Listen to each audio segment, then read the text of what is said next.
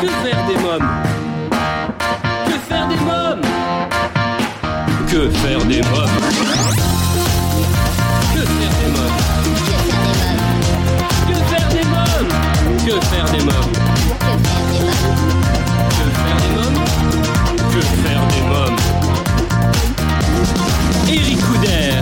Bonjour à tous, bienvenue, c'est Eric Couder. Si vous écoutez Que faire des mômes, c'est que vous cherchez sûrement comment occuper vos enfants.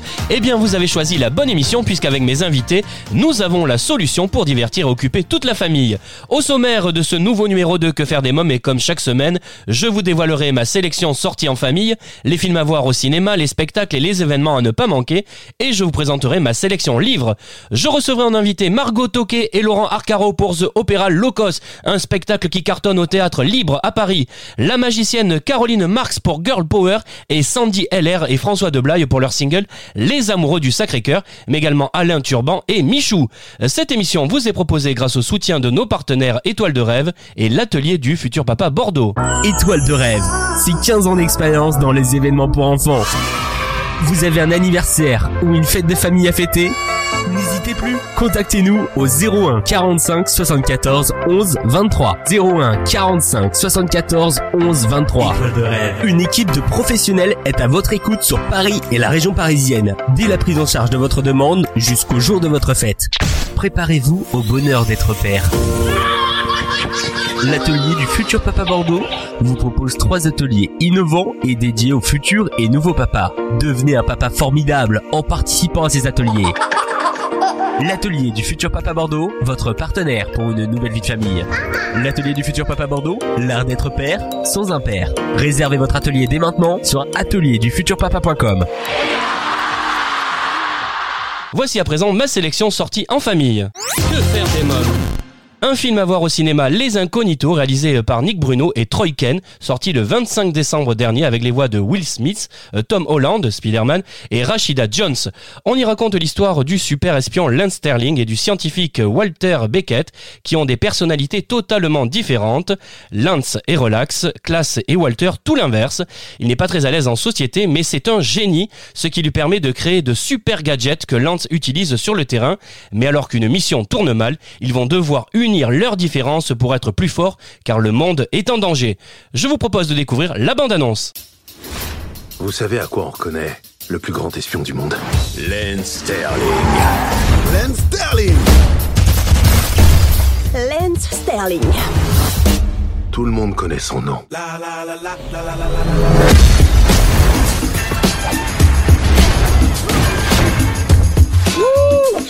Soyez pas mauvais perdant, vous avez pu rencontrer Lance Sterling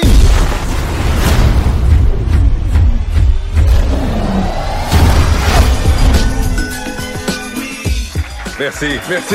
Retournez travailler, retournez travailler, vous en faites beaucoup trop Les Incognitos, un film à voir au cinéma à partir de 6 ans. Les 2 et 3 janvier prochains, de 13h30 à 17h, au sein du centre Paris Anime Matisse, se tiendra un stage cinéma euh, nommé Atelier Remake pour les 13-17 ans. Les jeunes choisiront une séquence de film, la réécriront et la tourneront. L'idée étant de faire découvrir les différents métiers euh, qui peuvent exister dans le domaine du cinéma. Le tarif de ce stage est d'une quinzaine d'euros pour 7 heures d'atelier. Pour plus d'informations et vous inscrire, je vous invite à vous rendre sur le site La Folie Théâtre vous propose le spectacle pour enfants Le mystère des catacombes de Marina Walex. Vous pourrez vivre une aventure incroyable dans les catacombes de Paris et vous téléporter en Grèce antique avec Mademoiselle No et le professeur Snock. Le mystère des catacombes de Marina Walex, un spectacle pour les enfants de 5 à 12 ans à la Folie Théâtre tous les mercredis, samedis et dimanches à 15h jusqu'au 15 janvier. Au Dôme de Paris, Palais des Sports jusqu'au 5 janvier, allez découvrir en famille. Il était une fois Bouddha Siddhartha, l'opéra rock. Au théâtre, le 13e art à Paris, après une tournée mondiale, les 360 All-Stars ont fait escale à Paris. Les légendes mondiales de l'art urbain, sept artistes internationaux du monde hip-hop vont vous donner le vertige, un casting international incroyable réuni pour cet événement unique en son genre. Au théâtre libre à Paris se joue jusqu'au 2 février The Opera Locos, un spectacle burlesque et musical très original, construit autour des plus célèbres airs de l'opéra, pimenté de quelques tubes pop. Le show Est une création espagnole qui a reçu cette année le Max Award du meilleur spectacle musical.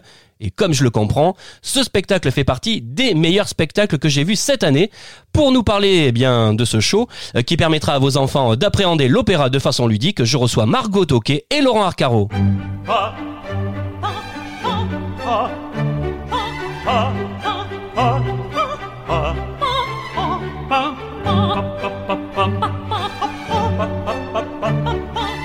ba ba ba ba ba ba ba ba ba ba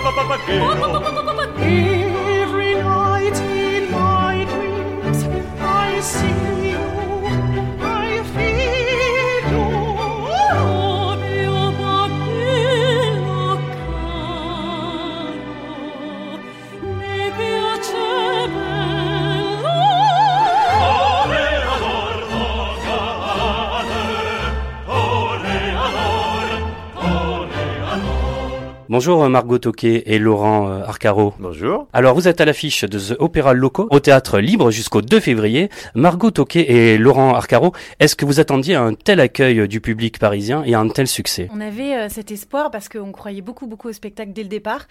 Donc euh, on est ravis que, que l'accueil soit au rendez-vous. C'est un spectacle qui est euh, tellement tellement euh, plein d'énergie qu'il nous en donne et que voilà, on, on pouvait s'y attendre. Ouais, on est ravis. Euh, Margot Toquet, pourquoi The Opera Loco c'est un spectacle qu'il faut voir en famille et qui peut plaire justement aussi aux enfants? Alors, Opéra Loco, c'est c'est tout d'abord de la musique, donc forcément, euh, ça parle à tout le monde. Et les enfants sont, sont les plus réceptifs au, au jeu qu'on propose, en fait. On propose un, une découverte de l'opéra à travers des, personnages qui sont attachants, parce qu'ils sont clownesques en même temps dans l'émotion, en même temps dans le rire. Donc, c'est très compréhensible, en fait. Il n'y a pas de complications. On n'est pas euh, débordé par euh, trois heures d'opéra, un peu rasoir, etc. C'est très accessible pour les enfants. ni de bavardage puisque on, a a quand même la mise en scène est quand même axée sur euh, le clown beaucoup l'image euh, le gag. Et, euh, et, c'est vrai que ça c'est très important pour réussir un, un bon cocktail de en gros en gros ça parle à tout le monde toutes les générations y compris aux enfants et surtout aux enfants à cause des couleurs du clown et du gag Alors que raconte l'histoire? L'histoire, ça parle d'amour. C'est cinq chanteurs d'opéra qui arrivent pour faire un récital. Et il va se passer plein de choses rigolotes, tendres, etc. Donc il y a, il y a une histoire d'amour euh, éternelle avec les personnages et la musique. A des histoires d'amour aussi euh, au sens euh, large du terme. On parle d'amour et non plus euh, ni de genre, de, de genre, de, de, de- hein, ni hétérosexuel, homosexuel, ni quoi que ce soit. On cherche l'amour et donc euh, je pense que chacun et chacune va le trouver. Et parfois c'est la surprise. On va peut-être pas le trouver là où on le cherche euh, vraiment, mais on le trouve. Alors vous pouvez nous citer euh, quelques-uns euh, des airs célèbres d'opéra que vous interprétez dans ce spectacle Alors quant à moi, j'ai l'air du Toréador de, dans Carmen. Toréador en garde. Je vais chanter Granada aussi, euh, une célèbre célèbre chanson espagnole. Euh, et puis euh, il y a la barcarolle. euh, en ce qui me concerne, après euh, après j'ai des collègues qui chantent des airs de ténor par exemple très très connus, comme Nessun Dorma dans Turandot. Qui parlera aussi beaucoup aux enfants, c'est l'air de la Reine de la Nuit. Ah oui. Ta ta ta ta ta ta ta ta. Ça, c'est la soprano qui le fait. Et ça, c'est extraordinaire à voir en vrai. Sur scène. Margot chante Carmen quand même, l'air de Carmen. C'est vrai, il y a Carmen, enfin beaucoup d'airs d'opéra que on a tous déjà entendus un peu, soit à la télévision, dans des publicités, on les a tous un peu en tête, donc c'est drôle de les voir sur scène et de les comprendre en vrai. Alors c'est ça qui est formidable dans, dans, cette, euh, dans opéra. On peut, on peut parler d'opéra en réalité, d'œuvre, hein, au sens noble du terme. L'œuvre, en italien opera. On a réuni euh, une telle somme d- d'airs, d'aria, que en fait, euh, on a fait un opéra. Et, de ces airs, euh, en réalité, euh, découle cette histoire. En fait, il n'y a pas de paroles qui sont prononcées. C'est pour ça que c'est accessible aux enfants. C'est pour ça que c'est, on invite les enfants de tout âge à venir. Alors peut-être pas ceux en, bas âge, mais je pense à partir de 5-6 ans, je pense que c'est assez, assez accessible. Et euh, parce qu'il n'y a pas de paroles et les seuls mots que nous prononçons, ce sont des airs d'opéra. Et ces airs d'opéra articulent notre pensée et notre moyen euh, de, de séduire soit l'autre, soit de- de- d'exprimer son sentiment ou sa passion.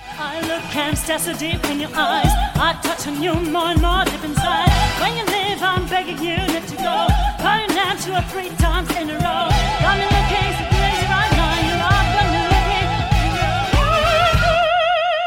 Euh, Margot Toquet, il faut également préciser euh, à nos auditeurs que ce show est aussi pimenté de quelques emprunts pop également. hein. Ça c'est très sympa, on s'y attend pas. Ah oui, on s'y attend pas et c'est toujours la petite surprise, c'est-à-dire qu'on passe de, de Mozart à Mika, le chanteur euh, pop. Et ça, on garde le secret, il faut absolument venir le voir parce que vous n'allez pas vous y attendre.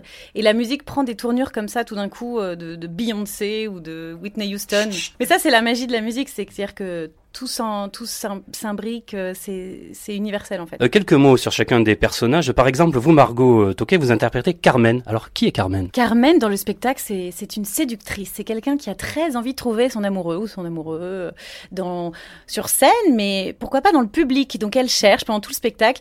Et elle a un petit problème, Carmen, c'est qu'elle n'a pas vraiment de limite. Donc parfois, elle est un petit peu agressive, un petit peu faux folle. Et c'est ça qui, qui rend les choses drôles avec Carmen, c'est qu'elle est imprévisible. Donc ses collègues, parfois, ses partenaires de scène, ont très peur de la laisser aller. Et, elle est extravagante en ça. Elle est très drôle, Carmen. Alors vous êtes mezzo-soprano, hein, c'est ça? Mezzo-soprano, c'est la voix médium des, des femmes. Donc il y a les sopranos qui chantent très aigus. Et les- la mezzo, c'est celle qui va avoir des, des- des graves et des médiums plus importants. Alors comment a débuté pour vous cette aventure? Écoutez, euh, l'aventure débute toujours par une, euh, une audition, ce qu'on appelle une audition, donc euh, comme vous connaissez dans, The Voice, etc., pour ne rien nommer. Et, ensuite, voilà, on passe des, castings et on monte les, on gravit les échelons, on passe les étapes, et après on répète, on répète, on répète, on rencontre la troupe, et voilà, les choses prennent forme et c'est merveilleux. Après, on est sur scène. Quel parcours vous avez suivi? Moi, j'ai fait le conservatoire et j'ai suivi donc un parcours, un parcours classique, mais ensuite euh, j'ai appris, on va dire, beaucoup de, musique euh, pop, variété, jazz. Je me suis nourrie de, divers enseignements par la suite parce que le classique euh, est, un, est riche, riche, riche. Et puis j'ai réussi à piocher dans diverses choses et notamment dans le théâtre pour arriver à ce genre de, on va dire, de spectacle complet. C'est ce qui est le plus intéressant pour moi en tout cas. Alors vous êtes diplômé du conservatoire de Boulogne-Billancourt en chant lyrique et en musique de chambre. hein. Oui, tout à fait. Alors, c'est- du chant aussi, mais c'est juste une formation euh, instrumentale différente. Ça permet plus de choses. euh. Alors, je vais faire une petite parenthèse, mais qui m'a intéressé dans le dossier de presse, c'est que vous êtes notamment marraine de l'association Orchestre à l'école. Quel est le but de cette association? Alors, Orchestre à l'école, c'est une association qui a été montée il y a 10 ans et qui, euh, qui, on va dire, qui initie les élèves qui n'ont pas accès au conservatoire justement à pratiquer un instrument. Mais l'avantage, c'est qu'ils pratiquent tout de suite en orchestre et du coup, ils apprennent assez vite et donc on les voit euh, travailler de grandes œuvres en orchestre, en formation orchestre euh, très tôt et c'est très très intéressant. Il y a beaucoup d'écoles qui, qui ont développé ça maintenant. Je me tourne maintenant vers euh, Laurent Arcaro. Alors vous êtes Ernesto, hein, et vous êtes baryton, vous. Ah oui, alors moi je suis baryton. Je suis la voix, comme euh, Margot finalement, je suis la voix médium des hommes, euh, plus vers le, le basse que, que vers l'aigu évidemment. Mais euh, effectivement, je suis baryton. Voilà. Et Ernesto, c'est mon personnage. Quelle est la particularité de ce personnage? Ah, Ernesto. On pourrait dire que Ernesto, eh ben, moi j'adore, c'est euh, mon personnage préféré. c'est un personnage sympathique qui, euh, par contre, est très euh, rigide. Il est très euh, psychorigide même un peu. Il a, il a, euh, il a en lui euh, des valeurs très fortes euh, sur et des idées euh, très, très arrêtées sur comment est l'opéra, comment, euh, comment sont les êtres humains, comment il faut se comporter. Et puis euh, petit à petit, euh, au fil de, de l'œuvre, euh, ça va un petit peu éclater tout ça. Donc il va devenir beaucoup plus détendu. Alors votre carrière a évolué parmi les scènes de France, d'Allemagne et des États-Unis. Quelle formation avez-vous suivi Bah, moi aussi, j'ai fait une, une, une filière un peu classique. J'ai fait le conservatoire de Paris en classe de chant, et puis après je suis parti étudier en, en Allemagne, et ensuite aux États-Unis. Euh, voilà, j'ai fait une, une petite dizaine euh, d'années d'études de musique, de musique de chambre. J'ai été aussi, euh, j'ai étudié l'orchestre aussi, euh, la direction d'orchestre qui m'a passionné en Allemagne. Voilà, ça m'a, j'ai essayé d'être le plus complet possible, mais avant ça, avant de faire de la musique classique, je faisais du rock, guitariste, saxophone, et je faisais du rock. Ouais, ouais. Alors quels sont les autres personnages que l'on découvre également dans le spectacle? Alors, le- les autres personnages, il y a Maria. Maria, c'est la soprano, la jeune femme tendre et innocente et en même temps extrêmement euh, douce qui, qui est complètement amoureuse du personnage du ténor qui s'appelle Alfredo. Et il y a Alfredo, c'est le ténor euh, un peu sur le retour, c'est-à-dire qu'il a eu son heure de gloire. Elle a une grande et gloire même. hein. C'était une grande Ah gloire oui, du oui, chant. Et maintenant, il arrive plus trop à chanter. Donc, c'est très drôle parce qu'il essaye, il essaye. Et, et en même temps, il est très, très, très touchant. Et le dernier personnage qui est excentrique et, et merveilleux, c'est Chichi. Et Chichi, c'est un peu le chien fou de la troupe. Chichi, il a toujours envie de danser, de chanter. Chichi adore chanter Mika d'ailleurs. Chichi, euh, c'est un, c'est un contre-ténor, donc euh, une voix type féminine pour les hommes, vous savez, les fameux castrats qu'on appelait les castrats. Alfredo, c'est le, ténor, notre euh, ténor héroïque, qui est une, figure un petit peu euh, entre euh, Louis de Funès et, Charlie Chaplin. Donc c'est formidable. C'est vraiment une très très belle équipe. Et puis c'est vrai que Marie, la, la, fragile en apparence, Ma- Marie, qui elle aussi cherche l'amour, hein, bien sûr. On est tous à la recherche d'amour, tous, tous, tous. Ah bravissimo, ah. Ah ah.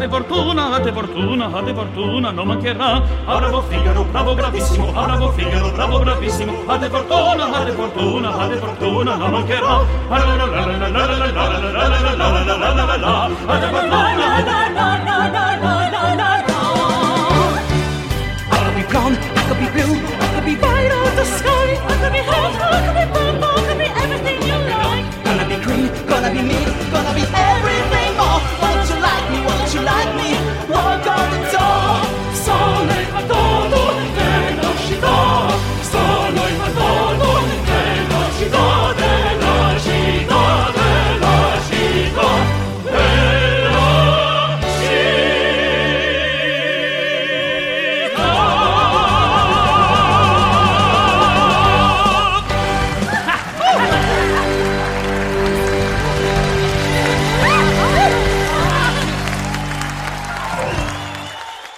Est-ce que cette passion pour la scène, euh, vous l'avez eue depuis tout petit? Euh, oui, je, crois que oui. Je crois que oui. euh, mon grand-père, que j'adorais, était, violoniste. Et, il jouait dans un orchestre. Et il adorait les opérettes, il adorait l'opéra notamment. Et Nana Mouskouri. Et je pense que, bah, évidemment, le lien a fait que très tôt j'ai été intéressé par, euh, par la scène ou par ce qui était euh, le son, la, musique. Je vous ai dit que je jouais du, saxophone, c'est par là que ça a commencé. Et puis j'ai commencé par de faire des comédies musicales, j'ai fait des choses comme ça. Et puis pour me retrouver finalement à chanter avec une voix toujours d'opéra que j'ai eue depuis le début. Donc ça a été un chemin qui était un petit peu tracé. Et puis j'ai été comédien, donc ce qui a fait que les, les deux se sont mis en, en- ensemble, si vous voulez, euh, sont un petit peu combinés. Mais oui, très tôt, c'est venu très très tôt. Qui étaient vos idoles lorsque vous étiez euh, petit garçon? Bah, j'avais euh, euh, Gabin, j'avais ouais, j'avais Gabin euh, qui était une de mes idoles, j'avais Louis de Funès aussi, Bourville que j'adorais, et puis Marlon Brando que j'ai que j'ai toujours aimé. J'adore le cinéma américain des années 50, 50, euh, enfin 40, 50 et 60. Maintenant, je vais poser les mêmes questions à Margot. Euh, la passion pour la scène, c'est venu petite fille également? La passion pour le chant est venue très très tôt. En revanche, je, je- je ne savais même pas que je- chanteur d'opéra était un métier. Je ne savais pas. Donc j'ai pratiqué euh, toute seule dans ma chambre des, tonnes d'air euh, lyriques, euh, c'est-à-dire opéra ou non. Et, euh, et ensuite, pour, pour découvrir que je pouvais faire ça dans mes études, ça a été merveilleux. Mais euh, j'ai fait beaucoup de théâtre et je me suis pas posé la question de- d'en faire un métier jusqu'à ce que je comprenne que c'était possible en fait. Donc ce que je veux dire, c'est que c'était une passion euh, véritable dès l'enfance et il faut encourager les enfants à, vivre leur passion et à travailler pour ça en fait, parce que quand on comprend qu'il y a des études faites pour ça, c'est merveilleux de pouvoir les poursuivre. Et mes idoles étaient, euh, étaient euh, Nina Simone, Marilyn Monroe, euh, Freddie Mercury, mais j'avais plein de personnes qui m'influençaient en fait, j'avais pas euh, une personne en particulier. Et Maria Callas quand même. Oui, c'est vrai, c'est particulier parce que euh, moi, mes parents écoutaient par exemple Johnny Hallyday, j'adorais Johnny Hallyday par exemple. Et j'aime toujours euh, Johnny Hallyday. Euh, J'adore euh, Léo Ferré, euh, Jean Ferrat. euh, euh, Enfin, c'est c'est- c'est particulier quand même parce que, encore une fois, la musique, c'est la musique. Donc c'est ce qui, ce qui nous touche. Euh, quand, on, quand on entendait euh, Nina Hagen, par exemple, à la, à la maison, c'était particulier quand même, Nina Hagen. Mais n'empêche que Nina Hagen, faut pas oublier qu'elle chantait l'opéra quand même. Euh, Margot Toquet et Laurent euh, Arcaro. Alors nos éditeurs sont des parents, des grands-parents. Et, et qu'avez-vous envie de rajouter pour leur donner euh, davantage envie de venir vous applaudir dans The Opera Locos? Mais je dirais, venez retrouver votre âme d'enfant, si ce n'est déjà fait, et, euh, et vous allez vous surprendre à sourire et à être ému et à rire aux éclats dans ce spectacle. Donc c'est c'est un spectacle qui parle à tous les âges, et je crois que ça c'est Mm. pas très commun en fait à Paris de pouvoir euh, voilà y aller avec. euh, Enfin, on a actuellement beaucoup de, de gens qui viennent avec leurs enfants, leurs Oui, grands-parents, en famille, Beaucoup, ils beaucoup. reviennent en famille, donc c'est Ils viennent et reviennent. plaisant. Mais tu as raison de le dire, c'est vrai. J'ai, j'ai, on a eu une expérience extraordinaire il n'y a pas si longtemps que ça. On, on était en train de jouer et dans un silence, mais, mais vraiment dehors, on entend un enfant rire aux éclats. Et toute la scène a repris, euh, toute la salle pardon a repris de concert euh, aux éclats aussi, à, grâce ou à cause du, du petit garçon. Donc, On ne sait pas qui va montrer à l'autre ce qu'il faut faire ou ce qu'on doit vivre, mais en tout cas, venez ensemble, mamie, papy, papa, popo et les enfants. Merci euh, Margot Toquet et Laurent Arcaro. Merci beaucoup. Merci beaucoup. À Merci. vous. À bientôt. The Opéra Locos, un spectacle coup de cœur à découvrir en famille au Théâtre Libre à Paris jusqu'au 2 février. À présent, dans Que faire des mômes, c'est votre rubrique livre. Que faire des mômes? Les éditions 4 Fleuves vous proposent Animaux sauvages, les aventuriers de l'hiver, un magnifique ouvrage pour les enfants dès 6 ans avec de grandes cartes dépliables pour admirer les prouesses des aventuriers de l'hiver. Ce livre enrichi de très belles illustrations et parsemé d'anecdotes étonnantes permettra aux enfants de découvrir la vie de nombreuses espèces animales, de la panthère des neiges, en passant par l'ours brun, le manchot empereur ou le loup arctique et dévoilera ainsi leur incroyable capacité d'adaptation aux longs mois hivernaux. Euh, maintenant, dans Que faire des mômes, je reçois la pétillante magicienne Caroline Marx pour parler de son spectacle Girl Power. Bonjour Caroline Marx. Bonjour. Alors, votre actualité, c'est votre spectacle Girl Power, mis en scène par Christophe Delors au César Palace à Paris. Pourquoi avoir intitulé ce spectacle Girl Power? Girl Power parce que j'ai envie de donner le pouvoir aux femmes. Et j'ai toujours vu ma maman euh, couper en morceaux dans la salle à manger quand j'étais petite parce que mon papa est magicien. Et je me suis dit un jour c'est moi qui mettrai les hommes en boîte. Et j'ai envie en plus de donner l'envie à des petites filles de devenir magiciennes. Et voilà. Le pouvoir aux femmes et montrer qu'une femme est capable de faire de la magie un petit peu différemment d'un homme. Est-ce que c'est difficile d'être une femme magicienne? Bah alors c'est difficile, je dirais plutôt dans le milieu magique pour euh, des magiciens, pour me faire respecter euh, euh, des magiciens. Après, parce qu'au début, au début, je faisais des congrès pour gagner des prix, etc. Et il y avait les magiciens qui se disaient se servent de son physique pour gagner, etc. Mais après, quand ils ont vu que je commençais à gagner des prix, je me suis fait respecter du milieu. Et par contre, pour le grand public, je dirais que c'est le contraire. Parce que le fait d'être une femme, ils vont plus s'engager une femme parce qu'ils se disent ah c'est rare. Et, et donc j'ai énormément de travail grâce à grâce à ça. Quelles sont les techniques de magie que vous utilisez sur scène? Alors, sur scène, ce qui est bien, c'est qu'il y a plusieurs univers. Je vais faire du close-up. Alors, le close-up, c'est de la magie de près, qui se pratique avec des cartes, des choses de très près, avec des bagues du spectateur, du feu, des choses qui volent, tout près. Et après, je fais aussi, euh, alors ça, je me sers d'une caméra pour ça. Après, je fais du mentalisme. Donc, j'arrive un petit peu à deviner euh, ce que pensent les gens.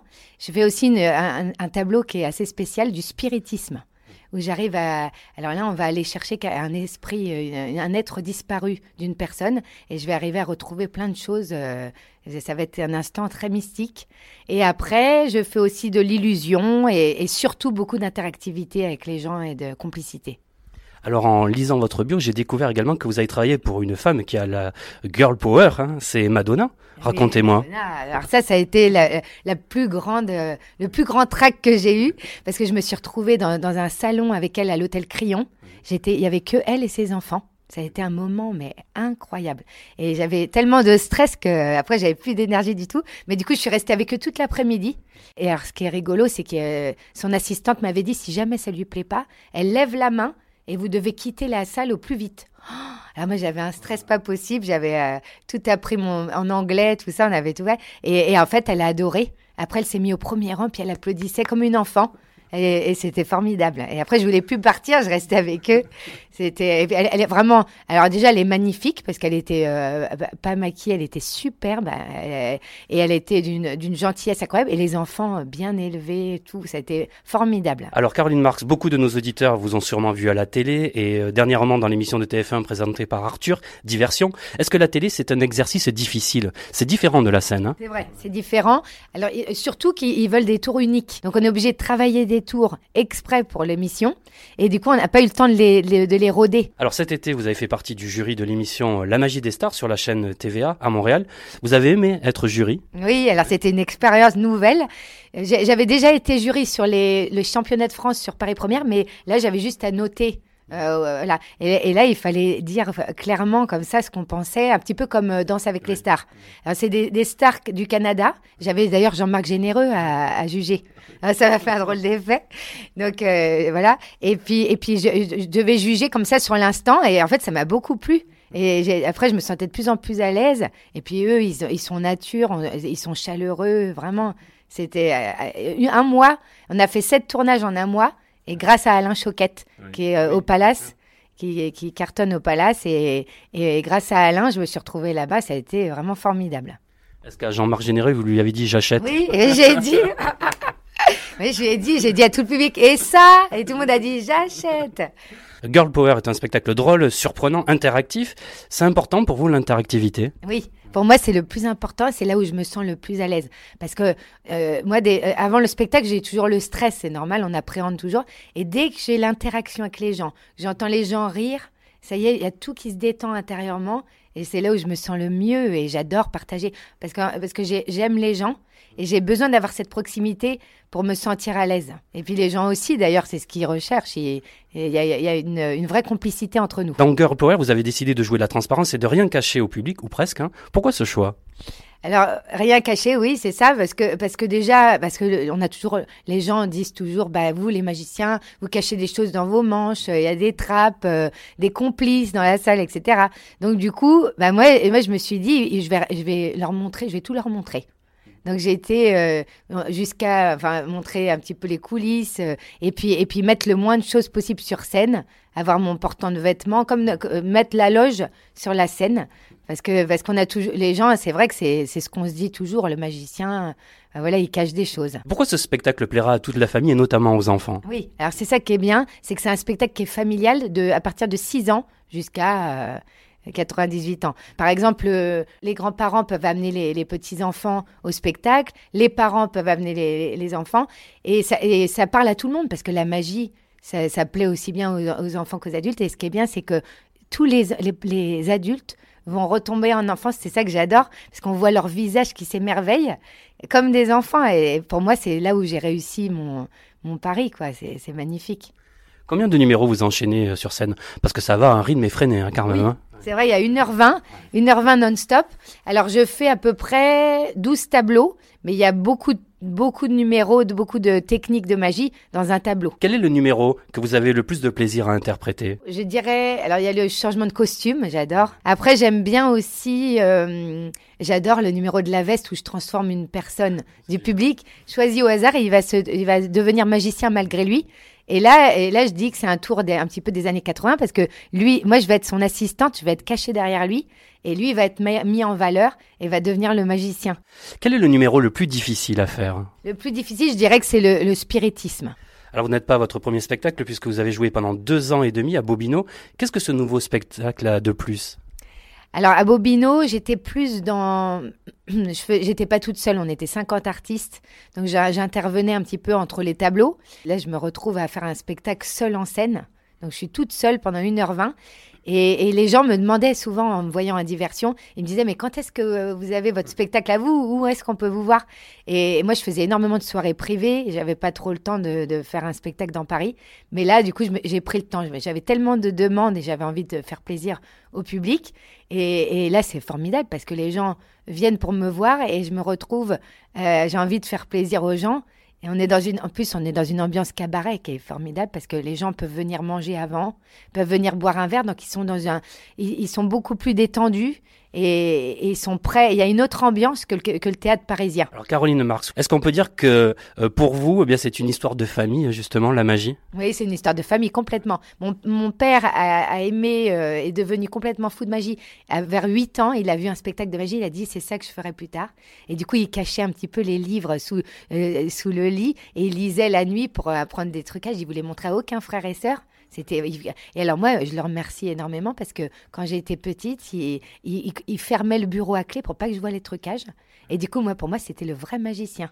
J'ai toujours eu, pour moi, mon père, c'était, puis il joue la comédie incroyable. Donc j'étais, pour moi, c'était le vrai magicien. Il a toujours protégé cet art, et c'est pour ça que j'ai eu envie de, de faire ça. Une dernière chose, Caroline Mars, je dois aller rejoindre des amis à Montmartre. Est-ce que vous avez une formule magique pour me téléporter? Ah, je fais de la magie, pas des miracles. hein. Je vais apprendre à le faire et je vous recontacterai, mais, mais ça, c'est encore une chose que je suis en train de travailler. Bon, alors je saute dans un taxi. Merci euh, Caroline Marx, merci beaucoup. Merci à vous, c'était un grand plaisir, et j'embrasse tout le monde. Je vous fais des gros bisous et à très bientôt. Caroline Marx, Girl Power, un spectacle mystérieux, drôle et surprenant à découvrir absolument en famille au César Palace à Paris le vendredi 10 janvier à 19h30. À présent, dans Que faire des mômes, je reçois Sandy LR et François Deblaye pour leur single Les Amoureux du Sacré-Cœur, mais également Alain Turban et Michou. Comme ceux d'hier et de demain,